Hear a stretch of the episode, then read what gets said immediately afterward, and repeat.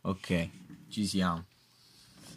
E um, oggi in questo episodio abbiamo Gabriele Perretta che l'ho invitato appositamente per, per parlare di un argomento che ho molto a cuore in realtà, che mi è sempre interessato, che sono gli anni 70-80, insomma la generazione in cui è cresciuto, in cui ha sviluppato la sua persona effettivamente e mh, nonostante diciamo lo conosco bene perché è mio padre quindi so bene qual è la, la sua storia mi interessava condividerla e soprattutto approfondirla ancora meglio. Quindi partirei con una domanda ehm, sul tema iniziale, principale che volevo affrontare, che è tu effettivamente chi sei, cosa fai nella vita, il tuo lavoro e anche le tue passioni, i tuoi hobby, ciò che riempie la tua vita ogni giorno, diciamo. Allora, mm, beh, insomma, ehm, a partire sin eh, dall'inizio, diciamo, della domanda, ehm, c'è molta carne insieme, insomma, però cercherò, cercherò di affrontarle queste cose una alla volta. Ehm, diciamo che ci sono diverse domande nella domanda. Ehm, comunque, insomma, partendo da un'esperienza eh, meramente autobiografica e che cosa faccio adesso. Insomma, vabbè, io eh, provengo da, da, studi classici, eh, poi dopo eh, orientati a quelli delle, delle scienze sociali mh, mm, e, e, anche, diciamo, filosofiche, in filosofia. E ehm, poi eh, diciamo che insomma a partire dal, dagli anni Ottanta, dalle, dalle, lauree, insomma, così, eh, e dai, titoli che ho conseguito, la mia vita, mm, come dire, eh, si sdoppia, eh, cioè nel senso che... Mh, visto che già negli anni del liceo ehm, insomma, avevo le passioni che forse avevano tutti gli altri giovani anche della mia generazione, che sarebbero le arti e la musica, insomma, eh, invece di coltivarle soltanto come passioni, a partire dalla, dalla fine degli studi mh, mm, universitari ho cominciato, ho provato... Ehm, che sono effettivamente nel, nell'80. Sì, nell'80, 81, 82, poi insomma ci sono anche tutte le altre specializzazioni, le cose, i dottorati, insomma, le, okay. eh, così, insomma, che arrivano fino all'85. Ehm, così, insomma, comunque in quegli anni ehm, invece di dividere, di tenere ben divise eh, queste due realtà, perché insomma da una parte chiaramente studiavo cose molto eh, scientifiche teoriche, così, ehm, e dall'altra invece l'impegno nell'ambito dell'organizzazione culturale, come dire, eh, l'attività politica, l'impegno, la militanza politica mi ha portato a unire sempre di più queste cose, cioè a tenerle sempre più unite. Sì, ha fatto da collante, diciamo, eh, tra queste esatto. due passioni, realtà e eh, che poi sono esatto. diventate un, un esatto. effettivo lavoro. Perché? Perché, insomma, in qualche modo eh, io faccio parte dell'ultimo pezzo di quel movimento degli anni 70 che prima di trovare la strada, mm, diciamo, della,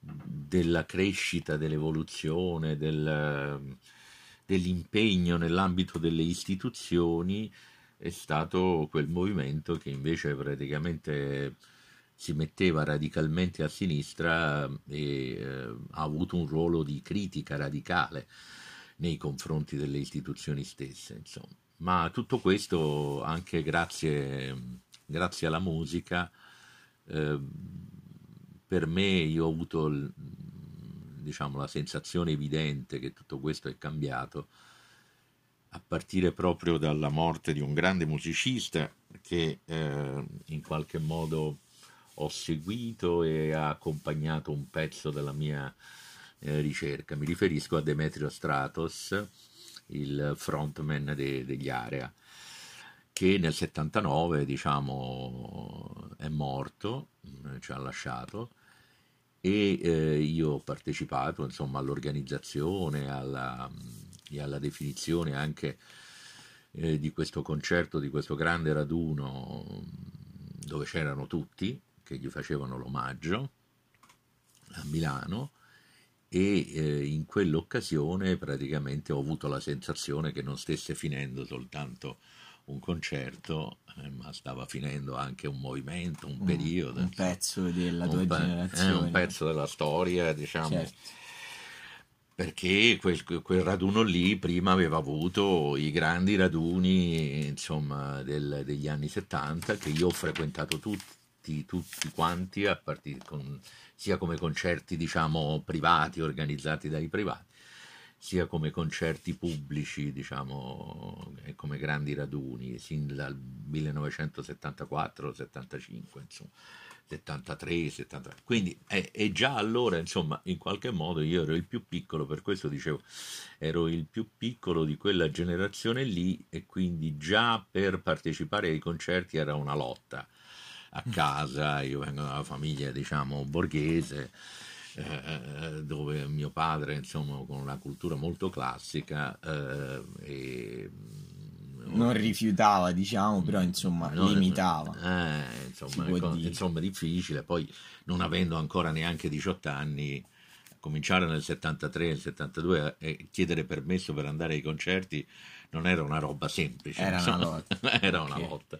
Ti era fermo un attimo. Di... Sì per, eh, per, chiederti proprio fare un focus su, su questa cosa della musica, su, sull'argomento della musica, che comunque sia noi abbiamo ricevuto un'eredità musicale vera e propria dagli anni 70, dagli anni 80, cioè la mia generazione che io sono del 2001, quindi tutta la generazione del, del XXI secolo ha ricevuto una vera e propria identità, eh, eredità, scusatemi, musicale da, da parte della tua generazione mm.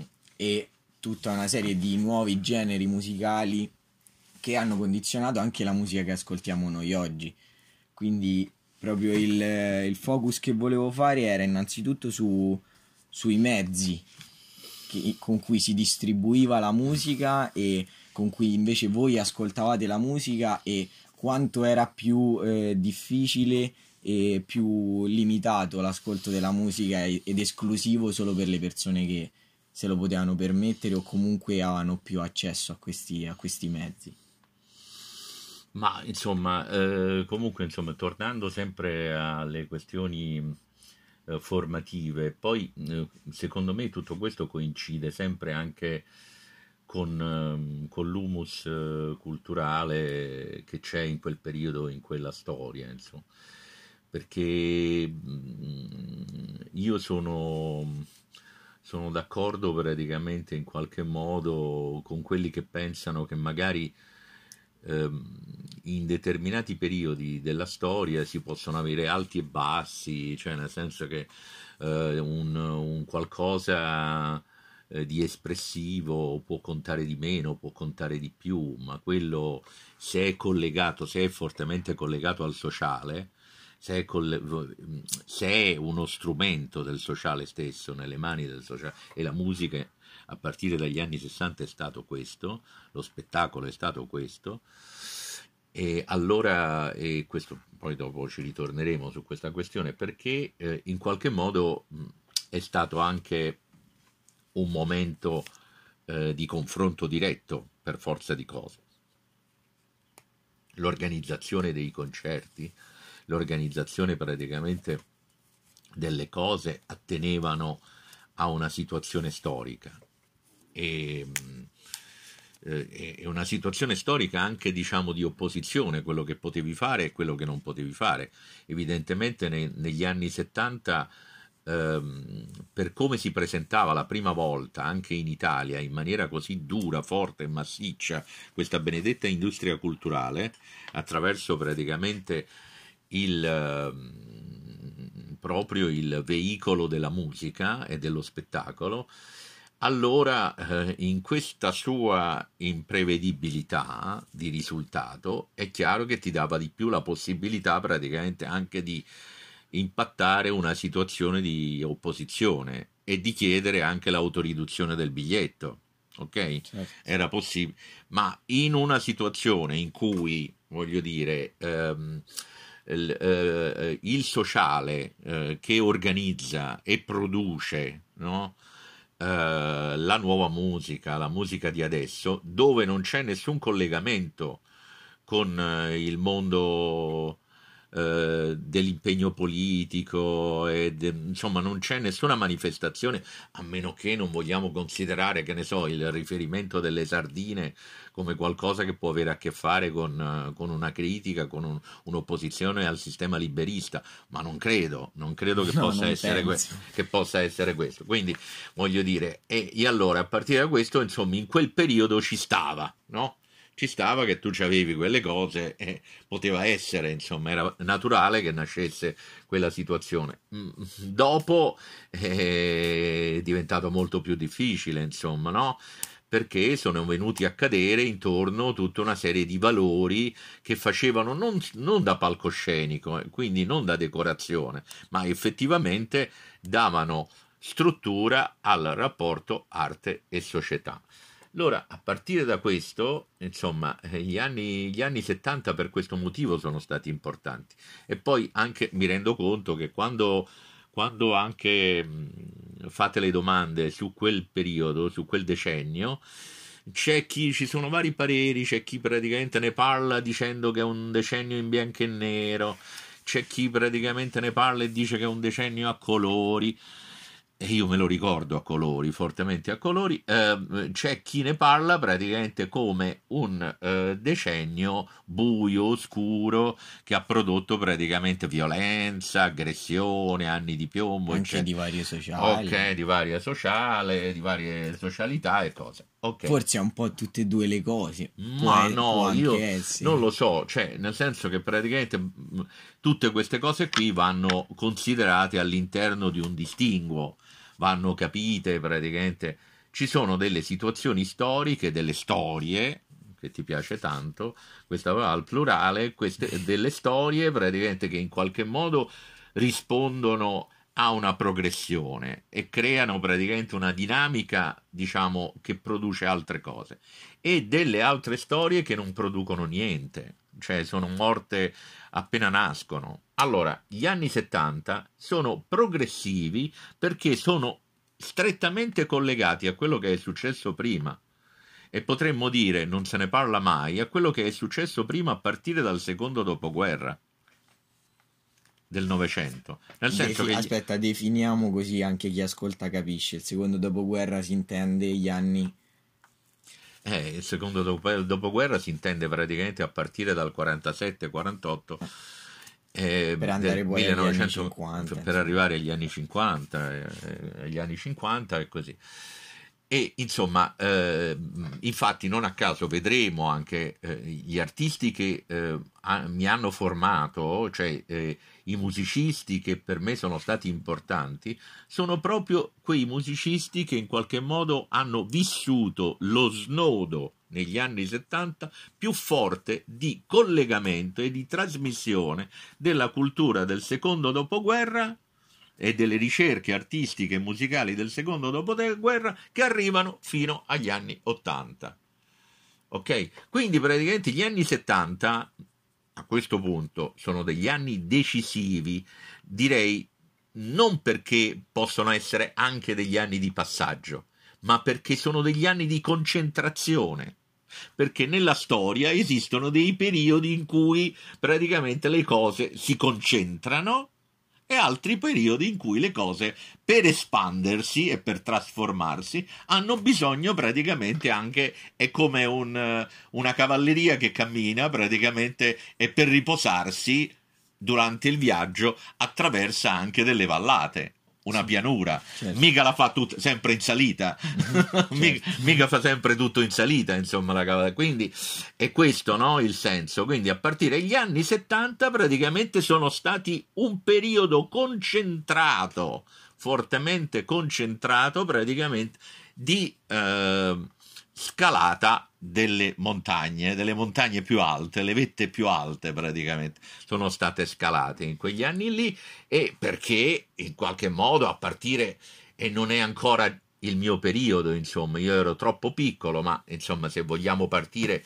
da, dal 1970, praticamente partiamo da un Eh, infatti i gruppi eh, proprio... da- dagli anni 70 par- partiamo già praticamente da un disco maturo eh, di Frank Zappa and, and Mother of Invention che eh, è un disco praticamente Winnie Sandwich eh, 1970 esattamente è uscito nel 1970 è un disco che raccoglie già umori diversi umori diversi cioè raccoglie gli umori della musica orchestrale, della musica classica, della musica sinfonica, perché praticamente Frank Zappa è un artista allievo di Edgar Varese e quindi della ricerca della musica, della cosiddetta musica contemporanea che nel Novecento si sviluppa ne- nella prima metà del Novecento ed è collegata all'esperienza delle avanguardie storiche, perché è di questo che dobbiamo parlare, cioè tutto questo, tutto questo è collegato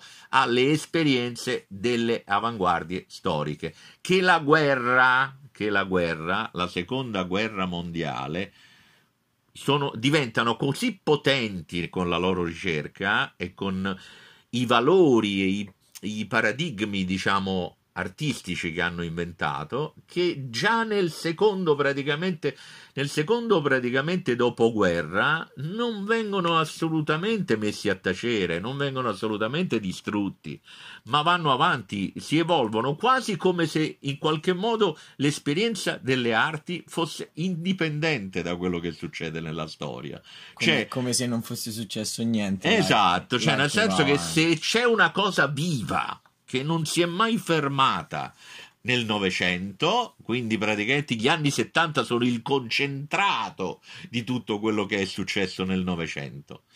Ehm, eh, cioè, quello che non si è mai fermato praticamente nel nel Novecento è la ricerca artistica, è la ricerca artistica, la ricerca delle arti, Mhm. cioè nel senso che il bisogno di mettere praticamente la canzone, la canzone in musica in maniera sperimentale, nella maniera in cui fa eh, Bob Dylan, è vero che viene dal folk, viene dall'etnia, dal- dalle ricerche praticamente del genius loci, cioè del- di colui che praticamente attinge dalla memoria della propria terra, della propria tradizione, ma quella memoria di quella terra e di quella tradizione sicuramente in queste imprese giovanili, dopo la Big Generation, praticamente sono delle imprese che interrogano comunque quella che è l'eredità delle avanguardie storiche. Mhm. Cioè, quindi interrogano praticamente quello che,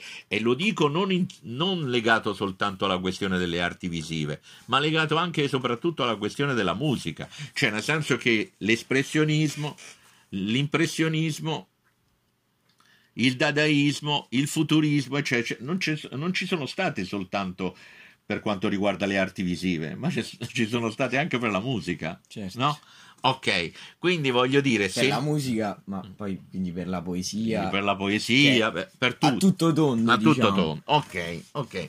E quindi quello che in qualche modo ha ereditato gli anni 70, per questo arrivo alla mia formazione, alla mia esperienza, io dico praticamente che vengo dal conflitto nel campo musicale fra il prog, la musica progressive, e poi la fine Ecco, della musica qua- progressive e l'avvento e, la- e l'avvio praticamente del, del punk, no? Qua proprio voglio fare però un, un discorso un po' più a parte, cioè nel senso ehm, la tua formazione, quindi come dici il progressive e il punk, Mm. sono subentrati esattamente, c'è un momento storico che Allora- segna l'inizio di questi due generi nuovi. Allora, questi due generi praticamente iniziano alla fine degli anni 60 si eh, istituzionalizzano, cioè nel senso, nel senso, buono di questo termine, eh? cioè si istituzionalizzano nel senso che eh, subentrano effettivamente nella società e...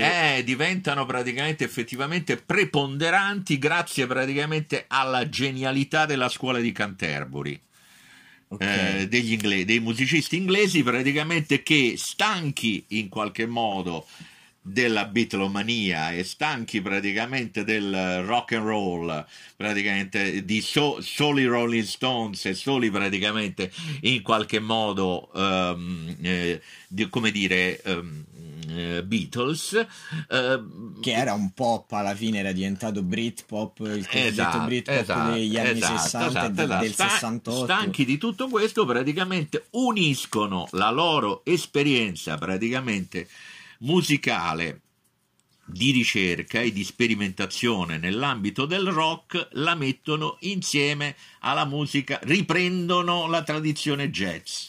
Uh-huh. Questo è fondamentale perché la grande avanguardia praticamente del dopoguerra, che continua le avanguardie storiche, è il jazz, è il bebop la, e... la, cosiddetta musica nera. Esatto, dei... eh, cioè è da, è da, lì è il blues sostanzialmente, sì, no? Cioè... poi vabbè tutti i generi che poi ne derivano, esatto. quindi il gospel. Quindi... Esatto, esatto, cioè la, la, grande musica praticamente in qualche modo che sta dietro a tutto questo praticamente è il blues e il jazz, no? E quindi che in qualche pratic- modo influenzano questi due generi che stanno per entrare e esatto. poi entreranno negli anni 70, quindi la, 73, la, 74, esatto, 73, 75. No, no, già se, eh, entrano praticamente dal 70, 71, 72, dal primo disco praticamente dei Soft Machine. Quando io arrivo, parlando di me, cioè quando io arrivo a Montreux Jazz Festival, era il 1975 quindi loro erano già importanti. Sì, cioè era un genere già affermato. Era un genere già affermato, okay. insomma, no? Era un genere già affermato. E, praticamente. Che quindi le persone un po' più grandi di te già masticavano eh da un certo, po' di tempo. Certo, certo, quindi, certo. Okay. Io masticavo, però, insomma, prendendo, no? Sempre prendendolo a rimorchio. Eh, e allora diciamo. la domanda è proprio per... Cioè, tu nel 72 avevi 12 anni. Eh. Quindi poi se, nel 75 eh, ce n'avevi, mm, ce n'avevi 15. Mm. Eh, quindi, cioè, effettivamente per un ragazzo di 15 anni del 75 che vede anche quelli più grandi di lui che già masticano eh, questi nuovi generi, queste nuove influenze che vengono effettivamente da, eh, da un altro paese totalmente e sono arrivate penso in Italia anche un pochino in ritardo, in ritardo cioè c'è sempre quel tempo di passaggio da un paese all'altro. Mm. Quindi penso che quando tu sei arrivato a questo festival, ripetimi, ripetimi il nome? Montreux Jazz Festival. Montreux Jazz Festival, quando tu hai cominciato a masticarlo, effettivamente quali erano i mezzi? Cioè proprio... Eh, c'era so che c'era il vinile c'erano esatto. svariati modi per riprodurre però, però era il mezzo di collegamento esclusivo. era la radio ok il mezzo di collegamento di tutto era la radio era la radio fino al punto che poi la mia generazione la radio l'ha fatta diventare uno strumento, come dice la canzone di Eugenio Finardi, okay, ma, cioè... la, la, radio è diventato un mezzo fondativo per fare la propria musica, la propria politica e la propria dimensione praticamente e per inventare la propria dimensione artistica. Okay, no? quindi... Perché su questo poi c'è da... Um, c'è da, da collegare questa esperienza qui, c'è da collegarla in qualche modo all'esperienza uh, politica, all'esperienza politica, come dicevamo prima, ma uh, anche per quanto riguarda la politica, uh, come dire, ehm, la nostra era una, una pratica particolare, come mettere insieme, ecco, per dirla in termini di grandi narrazione è come mettere insieme gli illuministi con gli indiani metropolitani insomma okay. cioè gli illuministi con gli indiani metropolitani significa questo significa praticamente accogliere che ne so una famosa eh, anche dall'ambito teorico per capire no? una famosa eh, conferenza eh, di Michel Foucault del, de, proprio del, dell'inizio degli anni 70 che si chiama uh, Illuminismo e critica. E allora lì dentro praticamente Michel Foucault spiega un pezzo della nostra storia, cioè nel senso che io perché poi alla fine ho fatto il critico, faccio il critico. Mm, faccio il critico perché... Tra le tante cose. Tra le tante cose, sì, perché insomma in qualche modo penso che una di... quella... quella eh, lezione lì eh, mi, ha, mi, ha, trasformato la vita come Robert Wyatt, diciamo, no? nel senso che ho cercato di trovare un accordo fra quello che diceva Foucault e quello che suonava eh, Robert Wyatt che era il, ehm, il batterista dei soft, soft, Machine e che è ancora vivo e fa altre cose, adesso poi ne parliamo. Ma ehm, che cosa era? Eh, cioè, in quella conferenza eh, Foucault parla praticamente della critica, illuminismo e critica. La parola critica dal greco si, di, si chiama, si dice krinein. Krinein significa praticamente io governo me stesso. Ok. Allora, cioè, Fare la critica significa praticamente essere autosufficienti a livello di consapevolezza e di conoscenza, raggiungere la consapevolezza, okay. quello che praticamente già degli anni 60 i grandi raduni e i poeti della Beat Generation ci avevano tramandato dicendo che bisognava raggiungere il grado di propria coscienza. E, e c'è una poesia famosa degli anni 60 del, del famoso sit-in di Chicago, dove eh, Allen Ginsberg è seduto insieme a Bob Dylan praticamente nel sit-in di Chicago e lui dice in una sorta di mantra il messaggio è allargate l'area della coscienza. Quindi... Ok, quindi è la consapevolezza, certo. no? Cioè raggiungere la consapevolezza, il grado certo. di consapevolezza. Quindi la critica è il raggiungimento di questo grado di consapevolezza. Quindi cominciare a fare questo significa inventarsi effettivamente no, un mestiere, ma significa inventarsi anche intervenire sulla propria vita. No? E effettivamente gli anni 70 sono l'affermazione di questa cosa esatto. che, che spiegavi della critica e quindi del, sì, dell'autocoscienza. Dell'autocoscienza, cioè nel senso che praticamente gli anni 70 rappresentano un tentativo da parte di una generazione di cercare di trovare praticamente la consapevolezza. Chiaramente eh, uno si trova di fronte praticamente a questo problema, cioè in parte ne ho già parlato prima. Questa consapevolezza praticamente arriva e non arriva, perché nel momento in cui tu ritieni che eh, Robert Wyatt deve suonare per tutti, invece arriva il cosiddetto cordone praticamente di limitazione.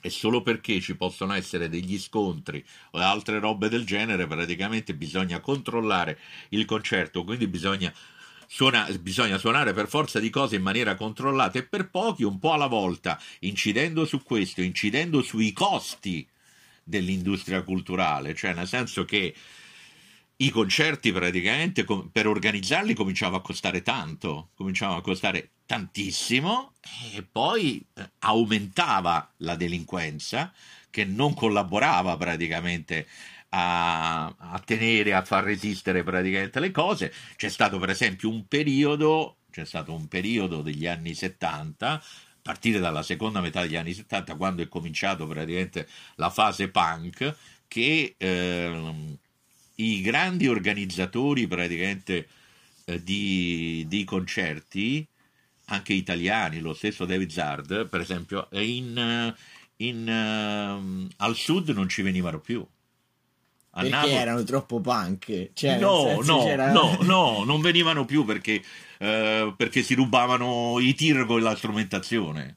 Ah, okay. E quindi era un problema di, di ordine pubblico, di delinquenza, di cioè non era possibile. Era diventato un attimo rischioso. Eh, era diventato un attimo rischioso, cioè questo per dire in qualche modo che eh, la situazione praticamente dell'industria culturale e eh, dei conflitti dell'industria culturale economici rispetto a quelli del senso, della, del, della piacevolezza della musica, erano talmente mischiati che alla fine praticamente ne ha pagato poi la gente che non ha potuto più vedere. Certo. Il concerto di Frank Zappa praticamente eh, a, a, Palermo sì. eh, è, è, stato una montagna di, di, di, di scontri. Okay. Eh, lui ah, quindi si rischiava pure lui, ad lui, esatto, lui ha voluto continuare a suonare praticamente a Palermo ci sono i filmati che lo testimoniano, ma ha suonato praticamente mentre la polizia lanciava i lacrimogeni. Cioè, perché okay, lui voleva suonare. Si è creata questa, questa, situazione in cui lui suonava, esatto. però nel frattempo magari gli facevano pure da sottofondo esatto, la polizia la, che lanciava. La, la situazione praticamente era questa. No, vabbè, poi ha dovuto smettere, ma questo per dire praticamente che in qualche modo c'è stata una situazione poi eh, complicata, difficile, insomma. Eh. Ok, invece dal punto di vista proprio politico, perché so che comunque questi nuovi generi e insomma queste nuove influenze che arrivavano hanno portato anche un'aggregazione che vi permetteva effettivamente di fare politica, di farne mm. molta di più di quanta ne facciamo noi oggi, ma mm. penso dieci volte rispetto a quanta ne facciamo noi oggi e soprattutto c'era un modo diverso di viverla la politica perché non c'erano i cosiddetti tabù che ci sono oggi che tu non puoi essere comunista perché sennò sei zecca e non puoi essere ehm, borghese perché sennò ti chiamano radical chic. Cioè tutti questi tabù che si sono creati un po', un po', di conseguenza al fatto che effettivamente c'è chi ha riportato dagli anni 70 solo un'esperienza brutta di, di anni di piombo e di violenza e di, eh, di clima anche sociale molto, molto ostile, diciamo così. Certo, certo. Quindi voglio sapere qual, è, qual era effettivamente la situazione dal tuo punto di vista e come la vivi tu con, con, ehm, con i tuoi compagni fin, da, fin dall'inizio, cioè fin dal primo anno di liceo per poi arrivare insomma fin dal primo anno di ginnasio, direi. Eh, quindi, sì, sì, che c'era ancora il ginnasio. Esatto, esatto. E insomma, sì, sì, insomma, allora, eh, tutto, questo, tutto questo è collegato eh, comunque anche poi ad alcune fortune, alcune fortune personali. Ehm, la mia... Eh, la mia formazione è legata insomma in qualche modo anche se vuoi direttamente o indirettamente anche alla collocazione eh, della mia famiglia in Europa.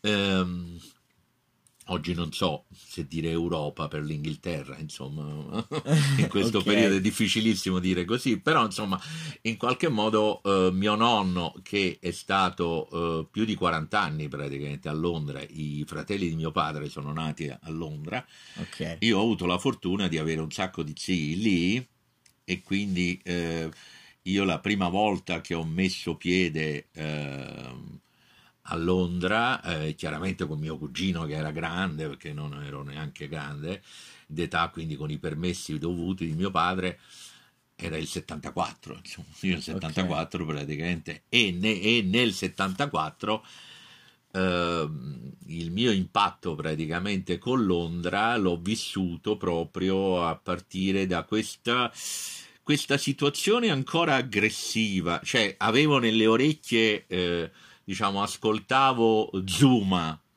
che era uscito praticamente nel 74 eh, di Neil Young, okay. mi ricordo, però già c'era eh, come situazione um, un inizio praticamente di ribellione al prog, anche come costume, che chiaramente sai che poi queste, queste, tendenze artistiche passano attraverso anche l'affermazione di un costume, di una certo, moda. Certo. Allora così. ancora Tra, più che adesso. Allora ancora più che adesso, praticamente così.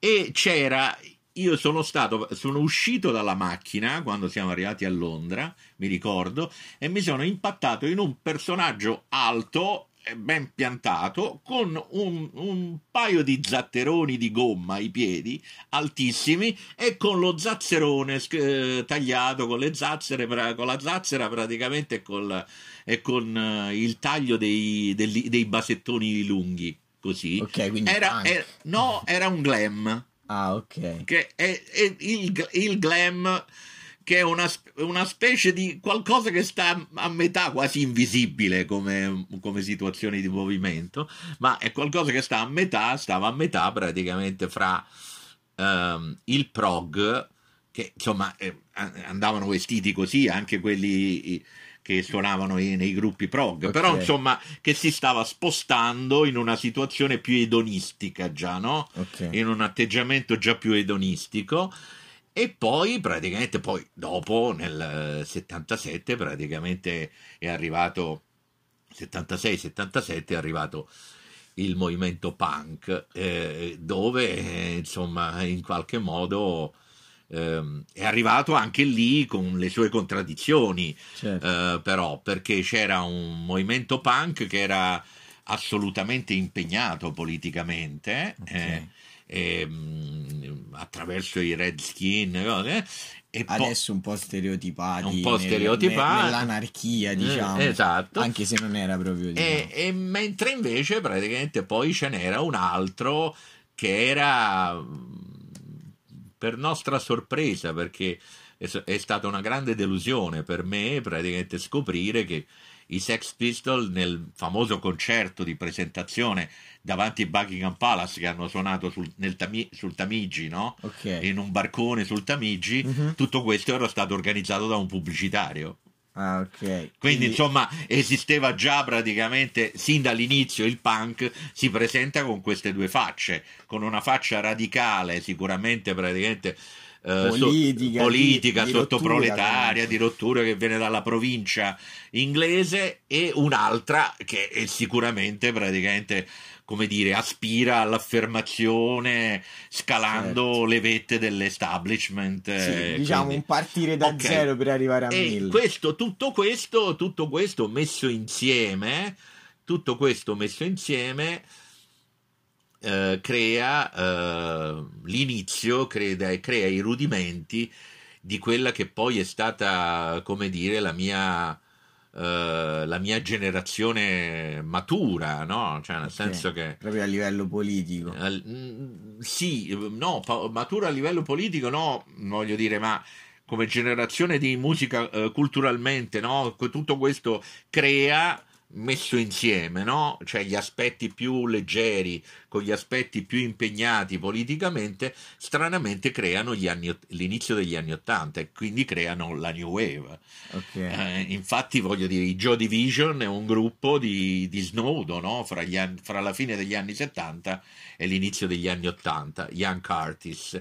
E per chi non l'ha visto, che racconta proprio questa estremizzazione della non del rifiuto della politica, ma del fatto che la politica comincia praticamente a uscire fuori, uscire fuori dalla dimensione del soggetto okay. e quindi il, il, concentrarsi di più sul, sulla soggettività mm, è, è, raccontato benissimo da questo Anton Corben, che è un fotografo, un regista che ha seguito i Joy Division e che ha, ha realizzato un film che si chiama Control, è un film sulla vita di Ian Curtis okay. Eh, di Ian Curtis che racconta esattamente proprio che cosa significa la soggettività in quel caso, no? Cioè, okay. venendo dagli anni 70 invece eh, la collettività esatto, assoluta. Esatto, esatto. Era... Che, cosa, che, cosa, significa praticamente essere soggetti, essere soggetti e, e, assimilare anche i conflitti e le malattie di questa, di questa stessa situazione.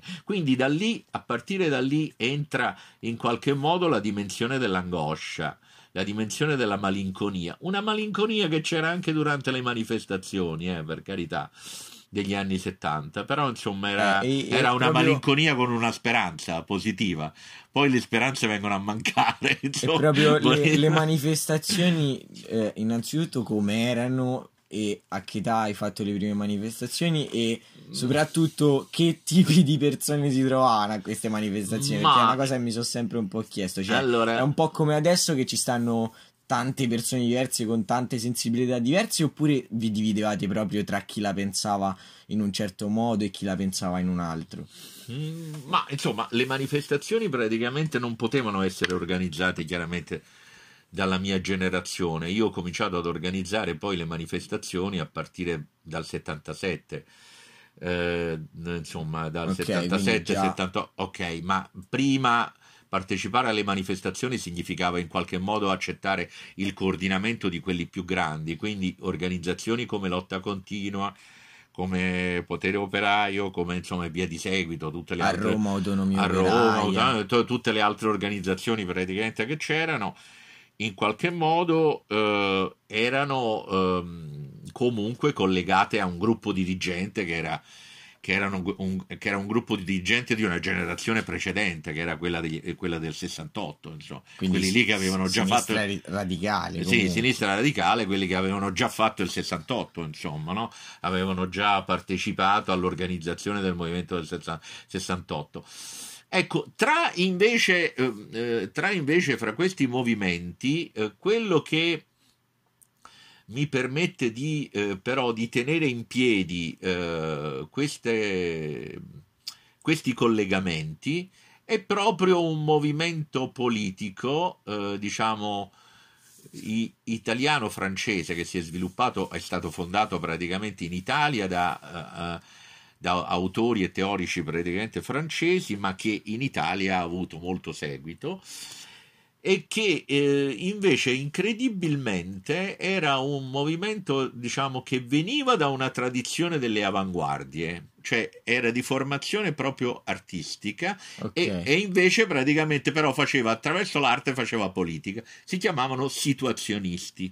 Ok. ok? E creavano praticamente delle Mai sentito creavano delle eh, le situazioni le situazioni praticamente che sarebbero praticamente delle, delle, delle occasioni di protesta e di critica praticamente del- della cosiddetta industria culturale perché il leader del movimento che poi è morto diciamo molto dopo è morto praticamente negli anni 80 che si chiamava Guy Debord eh, scritto Guy Debord Eh, Guy Debord praticamente è quello che ha scritto praticamente nel 1967 quindi in pieno 68 è uno Mhm. di quelli che ha, ha- animato il movimento del 68 e diciamo è l'estate parigina del 68 e ehm, ha scritto praticamente la Société du Spectacle, la società dello spettacolo Ok. dove c'è un capitolo fondamentale in questo libro, c'è un capitolo fondamentale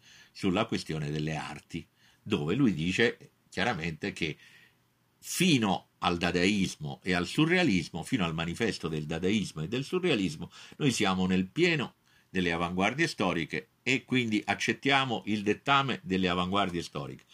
Ma a partire dal dopo, l'arte praticamente può diventare importante nel momento in cui diventa un'azione politica e sociale e dove in qualche modo deve cambiare la nostra vita, la nostra esistenza. Ok. Ok, quindi a partire da lì, da partire da lì Quindi in non poi, deve essere solo intrattenimento. non deve cioè, essere solo Ha intrattenimento. effettivamente un- una funzione all'interno della società. Esatto, e quindi praticamente de- deve, eh, eh, deve, deve costruire delle situazioni. Ok. no? Perciò si- È in situazione, situazioni- è in situazione. Perciò Esatto. situazionisti poi. Esatto, ok. esatto. Deve costruire delle situazioni, quindi queste, eh, deve costruire delle situazioni, quindi costruire delle situazioni significa costruire anche dei concerti. Loro lo facevano a partire dal, dagli anni 60, un esempio erano che hanno ereditato dai surrealisti, facevano delle, delle- delle cose tipo i détournements, che erano delle cose praticamente de- del tutto da, da presa in giro, cioè nel senso che voglio dire organizzavano un appuntamento in un luogo e poi praticamente davano la mappa di quel luogo su quell'appuntamento e su quel raduno e invece tutti depistavano il luogo e andavano tu- da tutt'altra parte Ah, ok. e nessuno si ritrovava Beh, Quindi- una, una presa in giro. esatto, esatto, esatto. Quindi insomma, a partire da questo era questo per dire che praticamente hanno ereditato un po' l'esperienza dei dadaisti, no? Ok. Insomma, ok. E infatti quello che collega proprio gli anni 70 e concentra tutto negli anni 70 è proprio questa esperienza praticamente dadaista che eh, viene chiamata poi negli anni 70 avanguardia di massa, cioè il passaggio che c'è stato rispetto alla prima avanguardia del Novecento è che mentre le avanguardie storiche so, sono state realizzate da un gruppo ristretto, da una piccola elite, Ok. la mia generazione ha tentato di portare quei valori lì all'interno di una grande massa di persone. Ok, quindi estenderla al no, grande... aspetta, aspetta, finisco. E quindi la musica con i concerti praticamente di Peter Gabriel travestito, Ok. che fa la performance de- con i Genesis travestito sul palco, quindi tutti i musicisti prog, oppure i gong, David Allen per esempio, che fa della sua musica uno spettacolo totale, Eh. praticamente con gli gnomi sul palco, eccetera, cioè, tutto questo praticamente rappresenta in qualche modo investire suggerire proprio questo elemento di unione fra l'esistenza, fra la vita praticamente e la creazione artistica. Quindi non più intrattenimento, ma ricostruzione delle situazioni. ok. Capito? Ok. E invece a livello proprio, cioè tu, vabbè, eh, l'hai detto, facevi le manifestazioni un po' condizionato da quelli che erano i più grandi. Vabbè, avevano condizionato, no? fatto- Cioè, nel senso, seguivi, Do- diciamo, dove- l'organizzazione. Cioè, dovevi stare ai, cioè, il servizio. Allora, per esempio, facciamo un esempio. Eh, Quando io sono, eh, sono diventato responsabile, eh, responsabile dei circoli ottobre, eh, dei- che sarebbero i circoli culturali di lotta continua, Ah. de- eh, la sezione organizzativa de- della cultura eh, della- del, del, mm, movimento di lotta continua. ehm, eh, allora praticamente nei servizi d'ordine, nei servizi politici, c'era Henry De Luca, lo scrittore, Ok. che era più grande di me. Eh, beh, Cioè, nelle manifestazioni era lui che faceva il servizio d'ordine. ok. Quindi non Io- è- cioè, io no- Non è che eri condizionato, intendevo nel senso che dovevi seguire più o meno, essendo più piccolo, l'organizzazione, il coordinamento Eh, certo. delle persone che erano più grandi. E invece quando poi eh, la tua generazione effettivamente è diventata quella dei grandi, tra virgolette, e quindi eravate voi a organizzare le manifestazioni e gli eventi, diciamo, politici, quindi l'aggregazione anche sociale e i momenti proprio di dibattito su, su quelli che erano i temi caldi del- di, di quegli anni lì. Cioè, com'era l'organizzazione, quanto era differente e quanto anche le idee politiche si distanziavano da, da quelle che invece erano più radicali del- de- dei più grandi rispetto a voi. Ma insomma, per me è stato molto semplice perché in qualche modo io responsabile nell'università col movimento studentesco attraverso il movimento studentesco, attraverso l'università era molto più semplice perché eh, io ho studiato sociologia, eh, scienze sociali e quindi insomma lì era quasi un obbligo in qualche modo mettere in pratica quello che studiavi in quegli anni.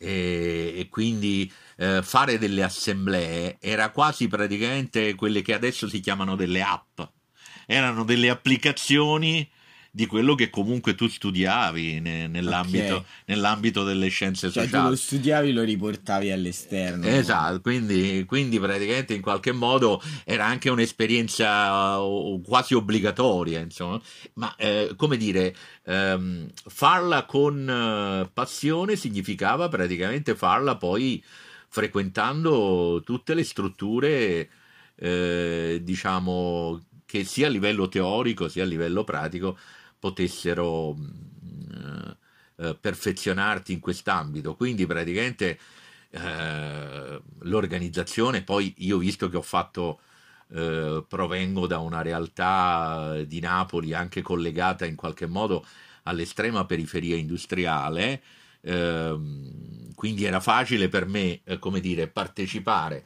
al convegno di studi, diciamo, eh, di- di storia eh, della sociologia dove si affrontavano questioni legate praticamente al marxismo e contemporaneamente eh, andare anche a fare il volantinaggio fuori all'Alfa Romeo Auto, insomma. Cioè, nel senso, fare i tuoi studi, però Eh. applicarli effettivamente all'esterno. Cioè, Eh, certo. nel senso, Quindi praticamente che li- i- realmente eh, con gli operai e i sì, proletari esatto, sfruttati. esatto, Quindi esatto, un'esperienza che potevi, potevi toccare effettivamente Ma con certo, mano certo, quello, certo. quello che poi studiavi all'interno Esatto. delle E, facoltà. e quindi da questo anche, da queste cose qui, da questo impegno qui, è nato anche poi l'interesse verso eh, in qualche modo quelli eh, i più impegnati, vedere anche come si muovevano, per esempio, ehm, i, gli intellettuali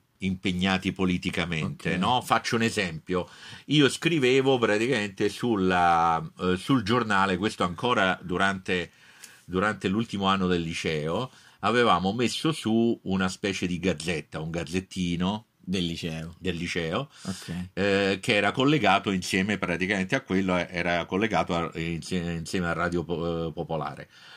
Mm, E facevamo un piccolo passaggio praticamente alla radio e contemporaneamente facevamo eh, eh, Centro di Cultura Popolare, si chiama la radio del Centro di Cultura Popo- Popolare di Pomigliano d'Arco. E insieme praticamente a questo facevamo eh, anche eh, diciamo la redazione. Mi ricordo praticamente che, visto che capivano eh, quelli che lavoravano con me in redazione, ehm, chi doveva avere la responsabilità per determinate cose, no? Per- eh, e quindi da lì nasce l'interesse poi ancora di più a perfezionare la letteratura, la poesia, eccetera. Dice, guarda, sai che cosa è successo? Che eh, ha vinto il concorso praticamente eh, all'Università di Salerno, è diventato incaricato praticamente di ruolo un certo Edoardo Sanguineti in redazione, mi Mm. arriva sta notizia, che insomma è uno dei maggiori poeti, è il fondatore del gruppo 63, Ok. insomma è uno dei maggiori poeti eh, diciamo italiani eh, di, di quegli anni. Dice, aveva vinto il concorso, praticamente fa la prima sua lezione, eh, la lezione inaugurale la fa nell'aula magna dell'Università di Salerno. Ok. Gabriele, tocca a te, vai tu, vai a Salerno e facci il servizio. Ok. Allora io sono andato a Salerno, praticamente ho fatto il servizio, praticamente sul, sul giornalino ho fatto il servizio, la recensione praticamente di Edoardo Sanguineti. Ok. Ok, lì ho- mi sono, eh, come dire, impattato direttamente con un intellettuale marxista, diciamo, affermato, quindi da lì capisci direttamente che cosa significa, che sarebbe lo stesso Edoardo Sanguineti che aveva aperto la polemica in quegli anni con, France- con un certo Francesco De Gregori sulla questione delle canzoni, dicendo che le canzoni praticamente le scrivono, quelli lì era lo stesso Edoardo Sanguinetti che diceva che le canzoni praticamente le scrivono quelli lì che non sanno scrivere le poesie. e De Gregori chiaramente ha risposto Chiaramente. dicendo che non era d'accordo. E quindi, ma questo soltanto per dire qual era la polemica poi anche fra la cosiddetta alta cultura e la cultura più, Più popolare. più popolare, di massa. Certo. Però la po- cultura popolare di massa, questo è quello che non ha capito la sinistra tradizionale, quindi io questo lo rivendico. Quella radicale dei più grandi di te, diciamo. Mm, No, quelli, quelli- quelli l'hanno capito, anche se non ce l'hanno fatto fare, ma l'hanno capito un po'. Un po', ma quelli ancora più grossi, cioè di età, cioè quelli della generazione di sanguineti, quello che non hanno capito praticamente è che questi strumenti erano degli strumenti sicuramente di, di massa e questa musica popolare era una musica praticamente anche un po' più scadente rispetto a quella colta dei Luciano Berio e di quelli che portavano loro avanti e che erano più accademici, ma è servita in qualche modo a far diventare popolare questa stessa domanda che mi fai tu, perché tu oggi non potresti farmi questa domanda. Se Qua- non che- fosse diventato popolare. Eh, hai capito? È stato, è stato un portare proprio eh, la musica a servizio della politica nel, nel- certo. nel diffonderla a chiunque. Esatto, cioè perché, diventare quello che ti ho detto prima, diventare un'avanguardia di massa. esatto, anche perché comunque Quindi- Francesco De Gregori, artisti come Francesco De Gregori, mo, eh, perché hai parlato di lui lui lo prendo come esempio. Però comunque sia nelle loro canzoni hanno cercato anche un po' di portare la loro esperienza e un, un minimo delle loro idee nelle loro canzoni e di trasmetterle comunque perché facevano parte anche loro di dei, dei, movimenti giovanili dell'epoca. Quindi eh certo. sono serviti apposta. Mo non è che vogliamo sfruttarli, però sono serviti apposta per diffondere a noi oggi che siamo magari appassionati anche di quegli anni lì. Eh, di capire effettivamente co- come, come ci è arrivato e, e perché ci è arrivato grazie a loro perché c'è sempre, è sempre importante, cioè nel momento in cui tu parli di questi fenomeni, sia se parli praticamente della politica, sia se parli praticamente della, della cultura, sia se parli di alcune soggettività che si devono affermare, tu parli sempre praticamente di un interno e di un esterno. Allora, c'è Robert Wyatt, a me piace tanto, ma è rimasto comunque per pochi iniziati. Certo mentre invece quasi di genere esatto mentre invece molti altri cioè eh, eh, che questo è successo no? poi con la, la, new wave a partire dall'inizio degli anni 80 è vero che ha commercializzato anche l'esperienza di Patti Smith che nasce già nel 75-76 no, ha, ha, commercializzato praticamente alcuni, alcune cose inventate dai television e dagli altri, però in qualche modo ha portato anche un beneficio, cioè il beneficio praticamente di affermare dei segnali, dei segni, delle testimonianze, dei valori di senso praticamente che possono essere alla portata di tutti. Certo. Okay. Poi da qui questo non vuol dire che io sono d'accordo che alla portata di tutti poi bisogna banalizzarle le cose. Eh? No, poi, no. poi, è, poi, è, successo altro. Certo. Nel senso che l'industria culturale poi è prevalsa e quindi niente. Poi, no, or, poi, la musica non c'è più certo. a un certo. certo punto, no? Cioè, non c'è più la musica, non ci sono o più le arti. comunque diventa insomma. tutto troppo eh pop e quindi tutto troppo popolare. Esatto. esatto. E quello che non capisce, per esempio, faccio una, un, una digressione, quello che non capisce praticamente la Murgia è che quel Battiato lì è un Battiato praticamente che ha fatto questa cosa qui, si è posto il problema di diventare un'avanguardia di massa.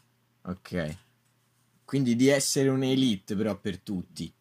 Cioè, no, senso... di non essere più un'elite, di essere un, magari di passare attraverso il canone del cantante commerciale, quindi ha indebolito anche il testo, ma quell'indebolimento del testo è strumentale, si sente che praticamente in qualche modo è anche un'ironia. Quando lui dice all'interno di alcune di quelle canzoni minima moralia, minima moralia, okay. ok, benissimo, lui sta citando praticamente uno dei classici eh, della filosofia della prima metà del Novecento che si chiama Teodoro Adorno. Okay.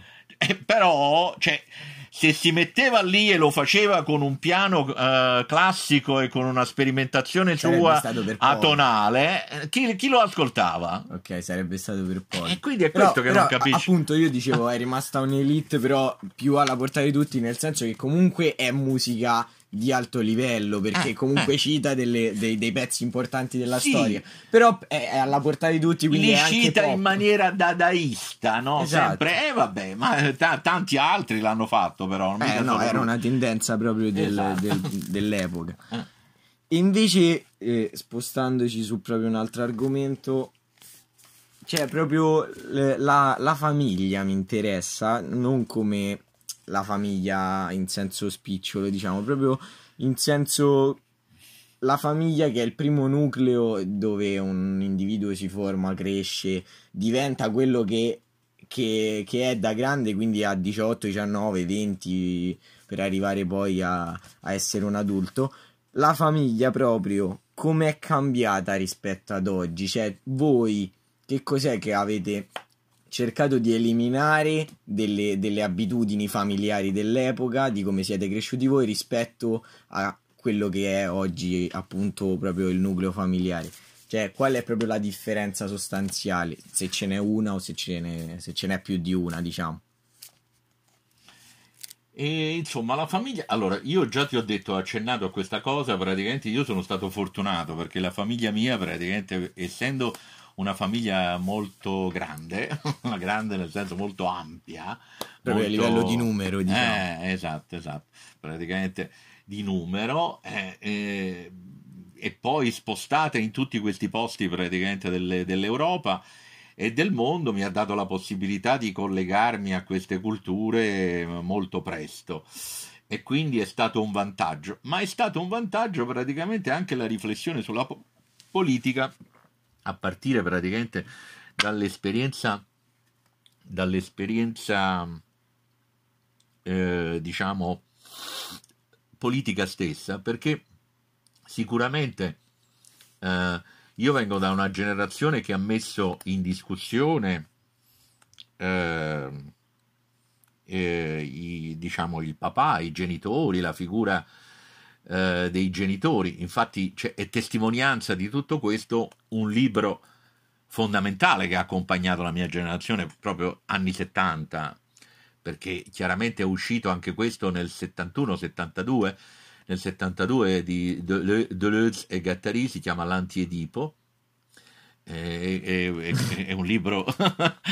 Ok? No, uh, molto fa molto... ridere già solo il titolo. Esatto esatto, esatto. posso immaginare che è un è un, è, un, è un, testo sulla, sulla, critica della società paternalistica, diciamo, certo. non, non, il padre inteso soltanto come padre eh, di famiglia, del nucleo familiare, ma eh, eh, il paternalismo in generale e il paternalismo è identificato nella figura della psicanalisi e di Freud che era il padre della psicanalisi certo. no? è una critica all'uso che è stato fatto a partire eh, diciamo dagli anni 50 nel mondo è stato fatto della, della psicanalisi insomma okay. No? Okay. quindi è una ribellione eh, verso il padre il padre era lui eh, Freud ed era Lacan dopo insomma perché questi due erano allievi. Sì, poi... eh, eh sono stati allievi praticamente dissidenti di, di Jacques Lacan.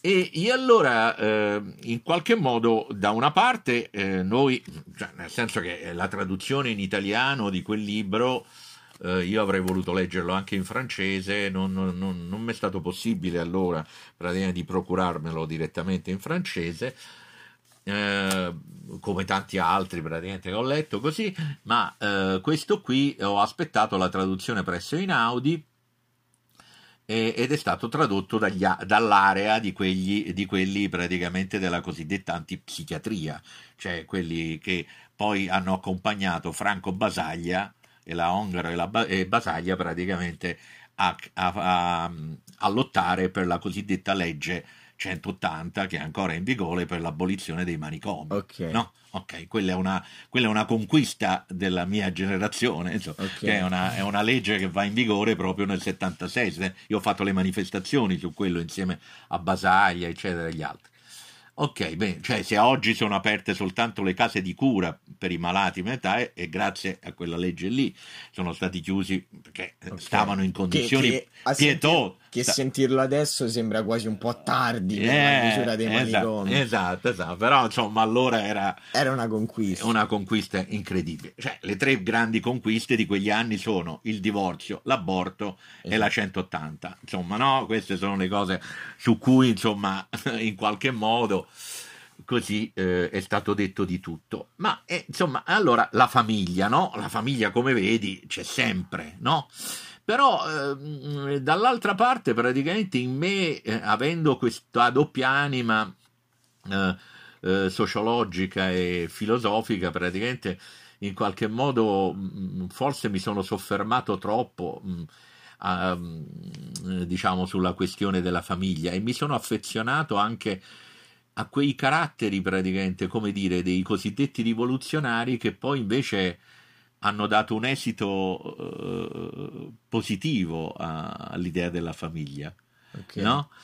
E, e, sicuramente uno di questi è proprio Karl Marx, no? Okay. Tutti quanti pensano che sia praticamente oh, uno che ha criticato i, i borghesi, la borghesia e quindi praticamente in qualche modo Uh, era contro la famiglia, no? No, anzi, cioè, nel senso, eh. proprio ne, nella classe più operaia l'idea della famiglia era molto più Esatto, perché esatto, effettivamente i esatto. figli erano l'unica ricchezza che la gente povera aveva, Esatto, quindi la esatto, famiglia esatto. era molto importante. Ma non, ma non solo per questo, anche per il fatto praticamente che mi sono trovato di fronte a quel pezzo della biografia di, eh, di Mering scritta praticamente su Marx che dice che racconta proprio degli anni, eh, degli anni praticamente in cui in qualche modo lui eh, parte, ehm, eh, vuole andare via praticamente in qualche modo dall'Europa, insomma è, è diventato un personaggio fastidioso e tutto il resto eccetera, hanno scritto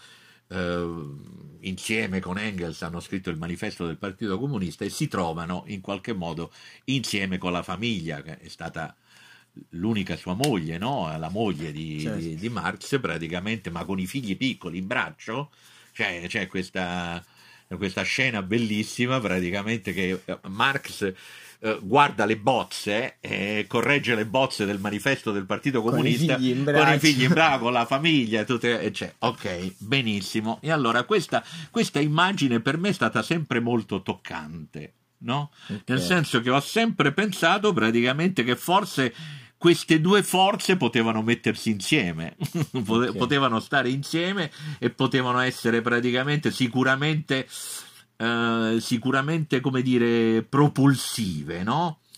E quindi, e poi c'è eh, quella famosa, eh, c'è quel famoso scritto che ha fondato la cosiddetta sociologia della famiglia, la sociologia dei gruppi moderna e contemporanea, è fondata da quel grande scritto che- di Engels che si chiama L'origine della famiglia, della proprietà privata e dello Stato. Quindi la famiglia è considerata all'interno praticamente la mia generazione la considera ancora praticamente come dire un'unità fenomenica a livello sociologico fondamentale per capire Ok. la società. Certo. Cioè, nel senso che, voglio dire, eh, il liberismo adesso che cosa ha attaccato Mm. per affermarsi in maniera definitiva? Che cosa ha attaccato? Non ha attaccato soltanto lo Stato, privatizzando al massimo, non ha attaccato praticamente soltanto i principi dell'assistenza pubblica, ma ha attaccato persino la famiglia. Ok. Si parla di famiglia tradizionale. Quando è, che avviene, allora, quando è che avviene la crisi sostanziale di una società? No? E noi lo stiamo vedendo Quando in questo periodo. il nucleo fondamentale. del- vuoi o, vuoi, vuoi o non vuoi, praticamente gli uomini sono nati e cresciuti in comunità. Quindi la famiglia è il nucleo praticamente eh, originario. Poi, insomma, comunque la mia eh, generazione, anche su questo, è stata una generazione non sempre sulla questione dell'incertezza, ma su questo sdoppiamento. Sicuramente, sicuramente è stata dalla parte praticamente dei, eh, dei palestinesi che volevano, voleva- volevano praticamente il loro territorio e quindi hanno ragione. Però io dall'altra parte praticamente guardavo bene e ho sentito vi- vicino a me anche l'esperienza dei, dei kibbutz, eh, eh, diciamo israeliani, perché lì dentro c'erano delle sperimentazioni di comunità, di famiglia e eh, la tradizione ebraica c'ha molto questo senso Della della, famiglia. della famiglia, della tradizione. Quindi in questo, insomma, io ho visto, ho visto no? Quindi effettivamente tutte poi, e due le cose. Insomma, no? effettivamente poi rispetto a quella che era la tua famiglia, proprio tuo padre, tua madre, le tue so- cioè tua Eh, sorella. insomma, io, io Così, del- e adesso, cioè, qual è la, proprio la differenza che vedi anche le cose positive e negative che secondo te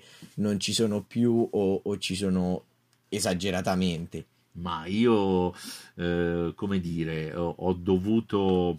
Vabbè, allora, ehm, è, molto, è molto difficile definire praticamente perché rispetto alle mie eh, richieste, alle mie affermazioni, alle mie aspettative, ehm, io la famiglia, cioè, non è che l'avevo divisa, era già difi- divisa nel momento in cui dialogavano con me. Ok. Cioè, se mio padre diceva sempre no, mia madre diceva sempre sì, però. Ok, quindi la mamma aveva questo ruolo più... Esatto, quindi voglio dire, in qualche modo per me non è stato neanche molto difficile eh, fare quello che volevo fare, insomma, no? Eh, Vabbè, sì, perché avevi queste due figure del più Sì. classiche, diciamo, del papà un po' più ah, che si imponeva un po' di più e della mamma un po' più morbida. esatto. Mentre invece oggi, diciamo, è variabile questa cosa.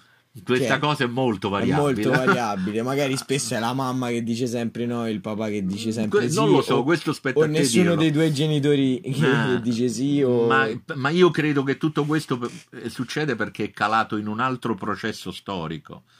È sempre, è sempre una questione di, di- di- di storia, è sempre una questione legata praticamente alla storia del momento, alla storia che stai vivendo in quel momento ed è la storia che traccia praticamente anche le tue intimità, no? Sì. Eh, quindi e, e questo vale anche per il mio mestiere, cioè voglio dire, chiaramente perché tu dici faccio tanti lavori? Io in effetti ne faccio uno solo. Nel Novecento era il lavoro dell'intellettuale che insegnava anche, no? Ok. Co- come, come faccio io.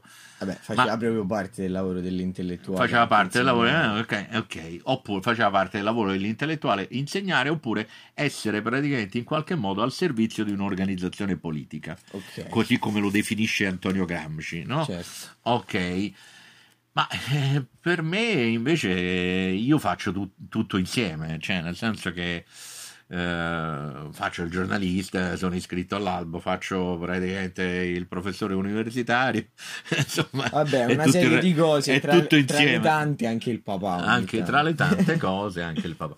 E, e- e quindi così, insomma, eh, tutto questo eh, perché eh, poi ehm, è una questione di storia, faccio lo scrittore, sì, è una questione praticamente di, um, come dire, mi reprimo eh, sulla questione della critica musicale, ma sono tentato a riprendere, anche, anche perché... Anche Vabbè, magari un giorno. anche insomma. perché come critico, eh, come critico d'arte io non nasco come critico d'arte, ma nasco come critico musicale. Io all'inizio ho Poi hai... poi sono passato praticamente al settore delle arti visive, ma eh, originariamente praticamente ero, ero un critico musicale, nel senso che scrivevo sul- sui giornali, sui giornali o come si chiamavano allora i, i, i Muzak. I, i Muzak, nel senso la- quelli della musicaccia, Ok. no? Era detto in termini così, Vabbè, quelli quelli, della, che, quelli che oggi sono i magazine. Esatto, esatto, esatto. Eh, esatto. E quindi così, e, e- e insomma, eh, questo E invece, proprio per, per concludere... la famiglia accoglie, la famiglia è fondamentale perché la famiglia accoglie, la famiglia praticamente protegge, ma non nell'accezione siciliana del termine, eh, la famiglia protegge, direi, Ok. nell'accezione praticamente proprio etica, proprio nell'accezione filosofica classica, cioè la famiglia protegge perché praticamente anche è il, è il nucleo dove effettivamente puoi governare te stesso se ci riesci. ti Cioè, dà, è ti dà gli strumenti. eh, ti dai- attraverso che cosa? Attraverso l'amore, ti, Ti dà gli gli strumenti della consapevolezza. Sì. Ok, quindi questo è quindi l'amo- l'amo- l'amore è l'esercizio praticamente estremo della consapevolezza, no? Quindi è questo.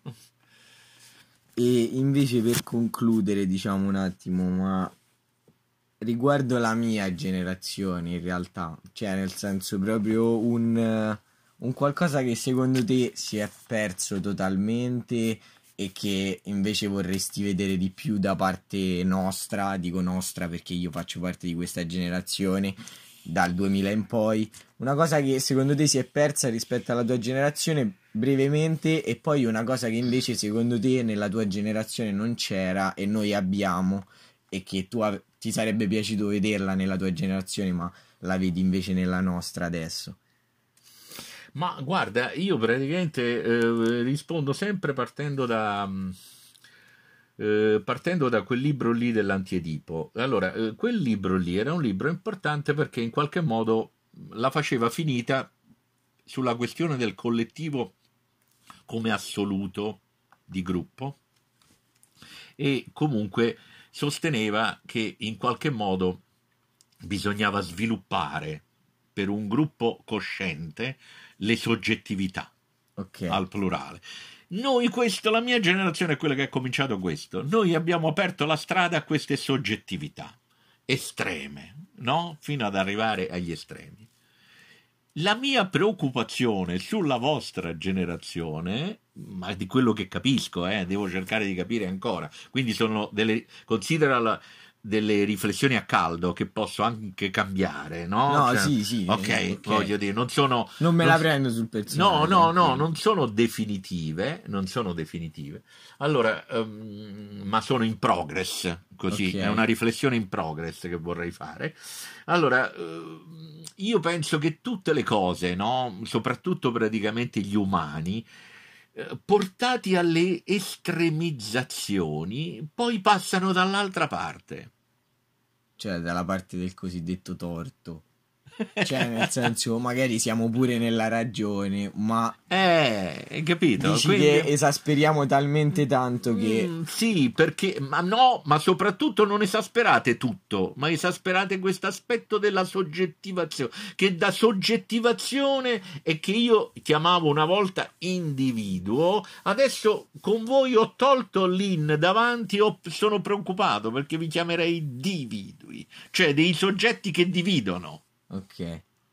Cioè, voi non siete la generazione dell'aggregazione, ma siete la generazione della divisione. Sì, si vede anche dal fatto che si creano talmente tante realtà diverse Eh, che le persone difficilmente si questa, guardano questa è la mia di loro. preoccupazione. E questa divisione io la vedo nella cosiddetta praticamente vita quotidiana, perché questo è un altro aspetto, diciamo, per me molto importante. Uno dei, uno dei padri, dei filosofi, dei situazionisti, che si chiamava Henri Lefebvre, negli anni 70 ha prodotto un, bel, un bello studio che è una trilogia, sono tre tomi, che si chiamano, mh, portano un titolo bellissimo, si chiamano Critique de la vie quotidienne, Critica della vita quotidiana. Ok. Allora, cioè, quello che dicevano i situazionisti, noi dobbiamo partire dalla critica della vita di tutti i giorni. Ok. Cioè, io, uno dei libri praticamente che ho scritto è questo qui, Musica da non consumare. Ok. Che cosa mi rimane? Dico, cioè, io voglio capire che cosa mi rimane, è quello che... Cioè, io non voglio consumare, io voglio sapere che cosa E mi rimane. Noi siamo effettivamente proprio la generazione del consumo per eccellenza. Allora- da- allora io capirò- da, da piccoli col. McDonald's e da grandi con le Nike. Esatto, sempre. io voglio capire che cosa rimane di tutto questo. Poi vabbè, magari te lo spiegherò. E invece una cosa, una cosa che invece nella tua generazione non c'era e che ti piace della nostra generazione e avresti voluto vedere nella tua? Quindi una cosa che ti piace della nostra in pratica. Una cosa che mi piace praticamente della vostra è l'immediatezza. Noi questa immediatezza praticamente non, la- la- non l'abbiamo ereditata dai nostri genitori. Cioè, nel senso che noi abbiamo ereditato una- un profondo scetticismo, un pro- una profonda incertezza. E quindi praticamente dover lavorare sugli, sui- sugli stadi di passaggio, no? Ok. sulle atmosfere di passaggio. Io mi trovo a lavorare molto sulle atmosfere di passaggio. E mentre invece praticamente voi state già lì, direttamente lì. Quindi Ci siamo già calati. eh, però calati è sempre quello poi il discorso ritorna. Se calati però calati facendo la fine di Giovanotti non sono d'accordo, eh. Ok. cioè calati però bisogna capire come, cioè, ehm, No, sì, cioè è, è molto più perché immediato. molti, molti dei miei molti dei miei praticamente come dire ehm, eh, molti dei miei amici di quel periodo hanno poi lavorato anche per esempio con uno come Giovanotti no? Eh, giustificandolo come uno positivo e cose ma per me rimane sempre praticamente un, un enigma insomma io Cioè. non, non lo so non lo so che valore artistico ha un personaggio così cioè, che, che valore artistico che cosa rappresenta un Vabbè, valore artistico Vabbè, più pop. ah, diciamo. sì, insomma, vabbè, vabbè, ma allora a questo punto ce ne sono tanti altri.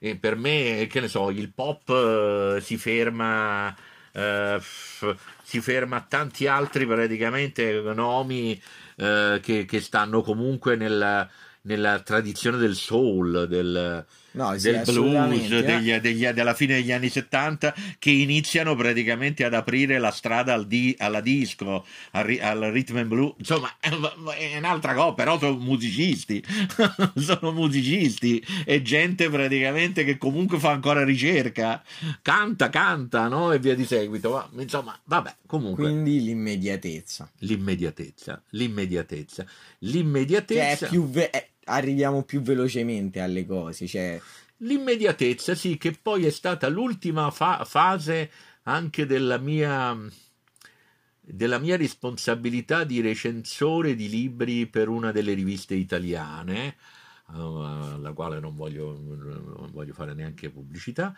eh, che praticamente insomma avevo questo- questa responsabilità negli anni 90 e come continuazione del situazionismo. È nato un movimento eh, in Inghilterra. Era già affermato il web cominciava dopo il 93 eh, questa cosa è uscita dopo il mio libro Medialismo del 93 praticamente. È uscito Stu- Stuart Home è uscito con un libro che si chiamava Immediatismo ok.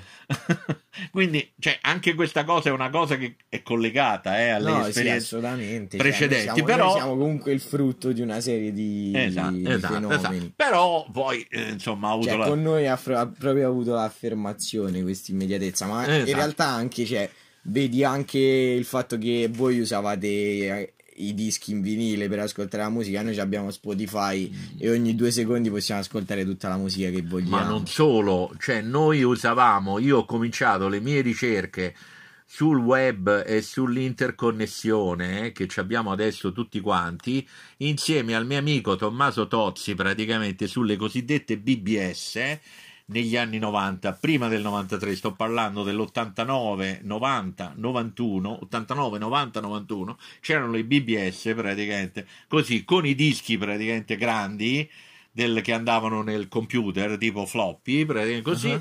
eccetera, e eh, mettevamo il compu- un computer praticamente da una parte di una stanza e, e- e un altro che stava nell'altra parete dell'altra stanza e provavamo a collegarci. Ok. ok? Cioè, quindi voglio dire... Era eh, proprio più cioè, rudimentale. eh, era tutto più ru- rudimentale, no? Poi dopo, adesso l'immediatezza, voglio dire, eh, nel senso che tu hai l'epoca dell'immediatezza perché tu cerchi una notizia, eh, no? Vai qui sopra in un Eh attimo. sì, vabbè, Google è diventato un maestro, Mm, Mister sì. Google che tu Eh. cerchi una cosa e te la spiega e chiunque ha può fare i suoi riferimenti. Esatto, io vengo dalle biblioteche, insomma.